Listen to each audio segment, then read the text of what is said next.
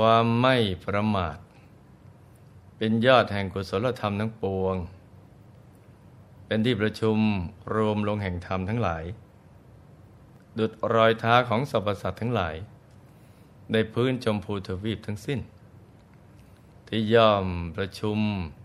รวมลงในรอยเท้าช้าง ใครก็ตามที่มีความไม่ประมาทอยู่ในใจ ความคิดคำพูด และการกระทำของบุคคลนั้น ก็จะถูกต้องร่องรอยในธรรมของพระอริยเจ้าทั้งหลาย หากเรามีความไม่ประมาทฝังลึกอยู่ในใจแล้ว เราก็จะใช้ชีวิตอยู่อย่างมีคุณค่า ชีวิตของเราก็จะสมบูรณ์ บริบูรณ์ได้อย่างแท้จริง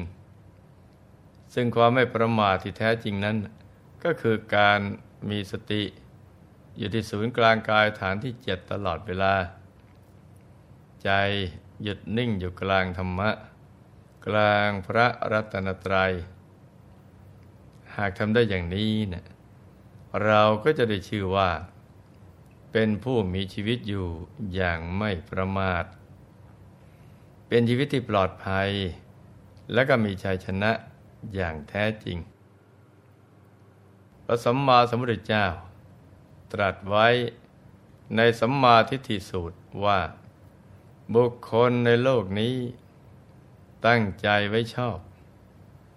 กล่าววาจาชอบทำการงานชอบด้วยกาย ผู้มีการสดับมากทำบุญเอาไว้มาก ในชีวิตอันมีประมาณน้อยในมนุษยโลกนี้ บุคคลนั้น เป็นผู้มีปัญญา เมื่อตายไปย่อมเข้าถึงสวรรค์ หนทางไปสู่สุคติโลกสวรรค์ ต้องเริ่มต้นจากความคิดคำพูดและการกระท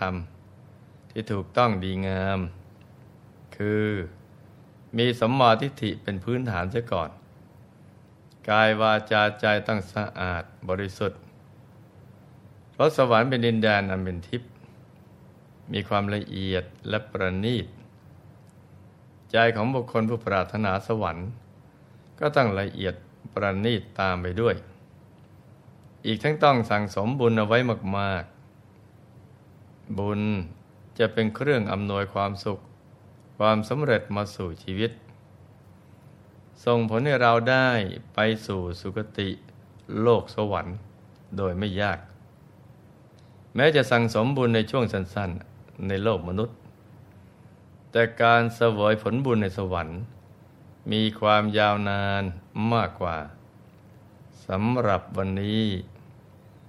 เรายังคงมารับฟังเรื่องราวในอดีตชาติ ของมหาบาสิกาวิสาขากันต่อนะจ๊ะ ในพระไตรปิฎกได้กล่าวเอาไว้ว่า ขณะนี้ มหาบาสิกาวิสาขา ได้ประบังเกิดเป็นเทพนารี ในสวรรค์ชั้นนิมมานารดี เป็นอัครมเหสีของท้าสนิมิตะเทวราช ด้วยความที่ได้สั่งสมบุญมาอย่างดีแล้ว เพราะฉะนั้นท่านจะเจริญในธรรมยิ่งยิ่งขึ้นไป เพราะได้เป็นพระอริยบุคคลชั้นโสดาบัน เป็นนักสร้างบารมี ที่ไม่หวาดหวั่นในสังสารวัฏและในแต่ละภพชาติที่ผ่านมา ท่านไม่เคยประสบความยากลำบาก หรือตกต่ำในชีวิตเลย เพราะได้ดำเนินชีวิต บนเส้นทางที่ถูกต้องดีงามมาตลอด ดังนั้นพระท่านได้บรรลุอริยธรรมเบื้องต้นแล้ว ตามปกติของบุคคลทั่วไป จะต้องลงมาเกิดในโลกมนุษย์อีก อย่างมากก็ไม่เกินเจ็ดชาติ แต่ท่านจะไม่ลงมาเกิดในโลกมนุษย์อีก เพราะบุญในตัวของท่านนะมีมาก จะสวยที่พยสมบัติอันยาวนานในเทวโลก ชั้นต่างๆอย่างเดียว ซึ่งมีเพียงผู้มีบุญไม่กี่ท่านเท่านั้น ที่ทำได้อย่างนี้ จากนั้นก็จะทำฌานให้เกิดขึ้น จะได้สำเร็จเป็นพระอนาคามีบุคคล แล้วก็ไปบังเกิดในพรหมโลกท่านจะไปทำพระนิพพานให้แจ้งในพรหมโลกโน้นพบชาติในอดีตของท่าน ที่หลวงพ่ออยากจะเล่าให้พวกเราได้รับฟังกัน ในวันนี้เนี่ยเรื่องก็มีอยู่ว่า ท่านบังเกิดเป็นพระธิดาของพระเจ้ากรุงพาราณสี เป็นผู้มีรูปโฉมงดงามกว่าใครๆในชมพูทวีป อีกทั้งเป็นผู้มีปัญญาฉลาดหลักแหลมมากและประยุรญาตขนามพระนามว่าสุเมธา หมายถึงผู้ที่มีปัญญาดี ทางด้านพระเจ้าพรหมทัตก็มีพระโอรส นามว่า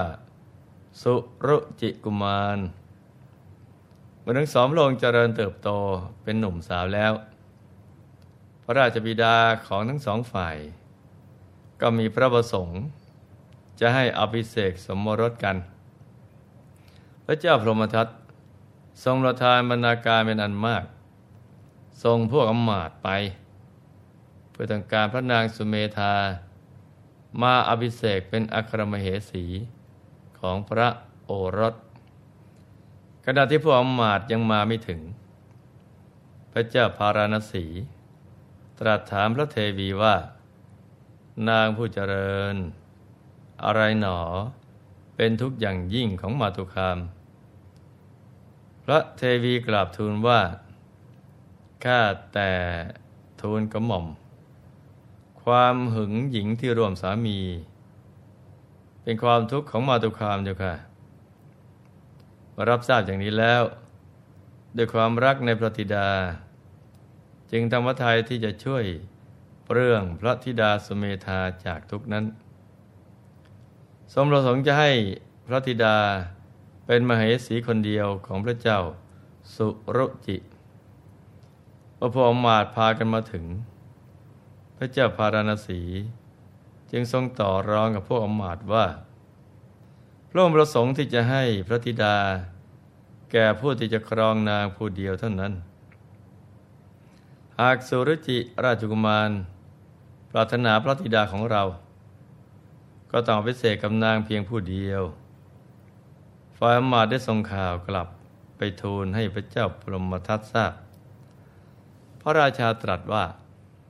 ราชสมบัติของเรานะ่ะใหญ่หลวง อิทิลานคร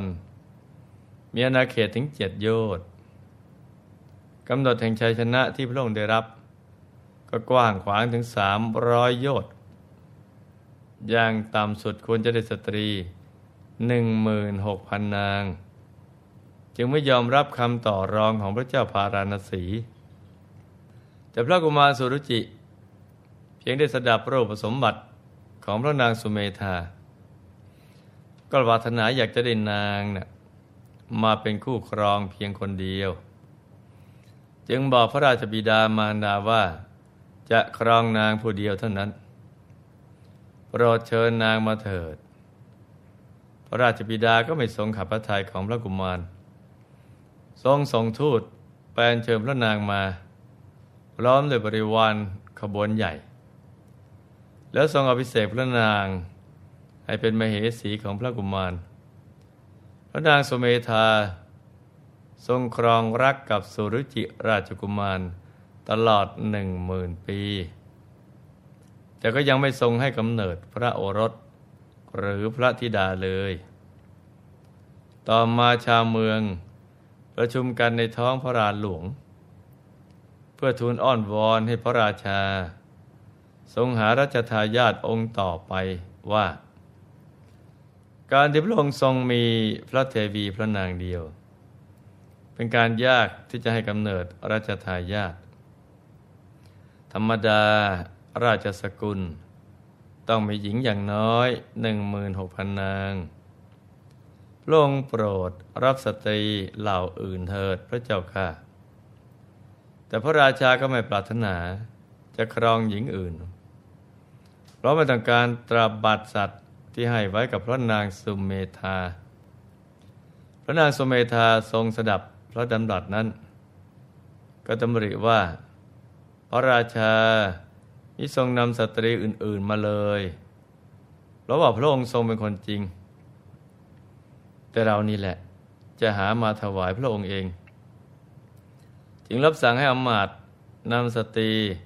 แรกรุ่นจากเชื้อพระวงศ์หนึ่งพัน จากเชื้อขุนนางหนึ่งพันจากเชื้อเศรษฐีหนึ่งพันจากนางระบำผู้ชำนาญในการฟ้อรำทุกอย่างหนึ่งพันรวมเป็นสี่พันนาง ซึ่งล้วนแต่เป็นที่เห็นชอบของพระนางทั้งสิ้น เมื่อหญิงเหล่านั้นอยู่ในราชสกุลตั้งหนึ่งหมื่นปี ก็ไม่สามารถให้กำเนิดพระโอรสหรือพระธิดาได้เลย พระนางจึงคัดหญิงชุดใหม่เข้าไปถวายอีกถึงสามชุด ชุดละสี่พันนาง ก็ยังไม่สามารถให้กำเนิดพระโอรสพระธิดาได้อีกตามเคย ล่วงไปสี่หมื่นปี รวมกับเวลาที่พระเจ้าสุรุจิ ทรงอยู่กับพระนางสุเมธาอีกหนึ่งหมื่นปี เป็นห้าหมื่นปี เมื่อห้าหมื่นปีผ่านไปแล้ว พระราชาจึงตรัสบอกพระเทวีทั้งหนึ่งหมื่นหกพันนางว่า พวกเธอจงทำการบวงสรวงหรือทำปริกรรม เพื่อปรารถนาบุตรเถิด พระเทวีทั้งหมดเมื่อปรารถนาพระโอรส ก็พากันนอบน้อมเทวดาบำเพ็ญวัตระต่างๆ ตามที่ตนนับถือ บางพระนางกับประพฤติวัตระเหมือนโคก็มี เหมือนแพะก็มี บางกับประพฤติวัตระเหมือนแกะและเหมือนลาพระโอรสพระธิดาก็ยังไม่ถือกำเนิดอยู่นั่นเอง ฝ่ายพระนางสุเมธาอัครมเหสีเห็นว่า ถึงเวลาแล้วที่ตนเอง จะต้องทำการบวงสรวงเทวดาเพื่อปรารถนาบุตร ครั้นถึงวันขึ้นสิบห้าค่ำ พระนางทรงสมาทานอโบสถศีล ประทับนั่งเหนือพระแท่นอันมีสิริ ทรงตรึกระลึกถึงศีลอันบริสุทธิ์ ของพระนางทีละข้อทีละข้อ ด้วยความปลื้มปิติ เมื่อนึกแล้วก็ตั้งจิตอธิษฐาน ปรารถนาให้ได้เทพบุตรผู้มีบุญ ได้จุติลงมาเกิด เป็นโอรสของพระนาง ด้วยเดชแห่งศีลของพระนางสุเมธาพิภพของท้าสกะ ก็ได้เกิดอาการหวั่นไหว ท้าสักกะทรงตรวจดูด้วยทิพยจักขุ ก็ทราบว่าพระนางสุเมธา ผู้มีบุญญาบารมี ปรารถนาพระโอรสจำเราจะต้องหาโอรสผู้มีบุญ มามอบ เป็นบรรณาการแก่พระนาง เมื่อทรงเลือกเฟ้นหา ว่าที่พระโอรสผู้มีบุญเสมอกับพระนางสุเมธา ก็ทอดพระเนตรเห็นนรการเทวบุตร ผู้ได้สั่งสมบุญเอาไว้อย่างดีแล้ว จึงเสด็จเข้าไปเชื้อเชิญนรการเทพบุตร ให้จุติไปเกิดเป็นพระโอรสของพระนางสุมเมธา ส่วนว่าเทพบุตร จะรับคำเชื้อเชิญหรือไม่ และเทพบุตรท่านนี้เนะี่ยมีประวัติการสร้างบุญเอาไว้อย่างไรบ้าง เรานะมาติดตามฟังกันต่อในวันพรุ่งนี้นะจ๊ะสำหรับวันนี้ก็ให้ลูกๆมันสั่งสมบุญเอาไว้ให้มากๆ เวลาปรารถนาอะไรก็จะได้สมหวังดังใจปรารถนากัน ทุกประการนะจ๊ะ ในที่สุดนี้หลวงพ่อขอหนวยพร ให้ทุกท่าน มีแต่ความสุข ความเจริญรุ่งเรือง ให้ประสบความสำเร็จในชีวิต ในธุรกิจการงานและสิ่งที่พึงปรารถนา ให้เป็นผู้ถึงพร้อมด้วยกายวาจาใจ ที่ใสสะอาดบริสุทธิ์ไปทุกภพทุกชาติ มีมหาสมบัติจักรพรรดิตักไม่พร้องบังเกิดขึ้น เอาไว้ใช้สร้างบารมีอย่างไม่รู้จักหมดจากสิ้น ให้ครอบครัวอยู่เย็นเป็นสุข เป็นครอบครัวแก้ว ครอบครัวธรรมกาย ครอบครัวตัวอย่างของโลก ให้มีดวงปัญญาสว่างสวัย รู้แจ้งเห็นแจ้งแทงตลอด ทั้งทางโลกและทางธรรม ให้เข้าถึงพระธรรมกายโดยง่าย ได้เร็วพลัน จงทุกท่านเทินธรรมกายเจดีย์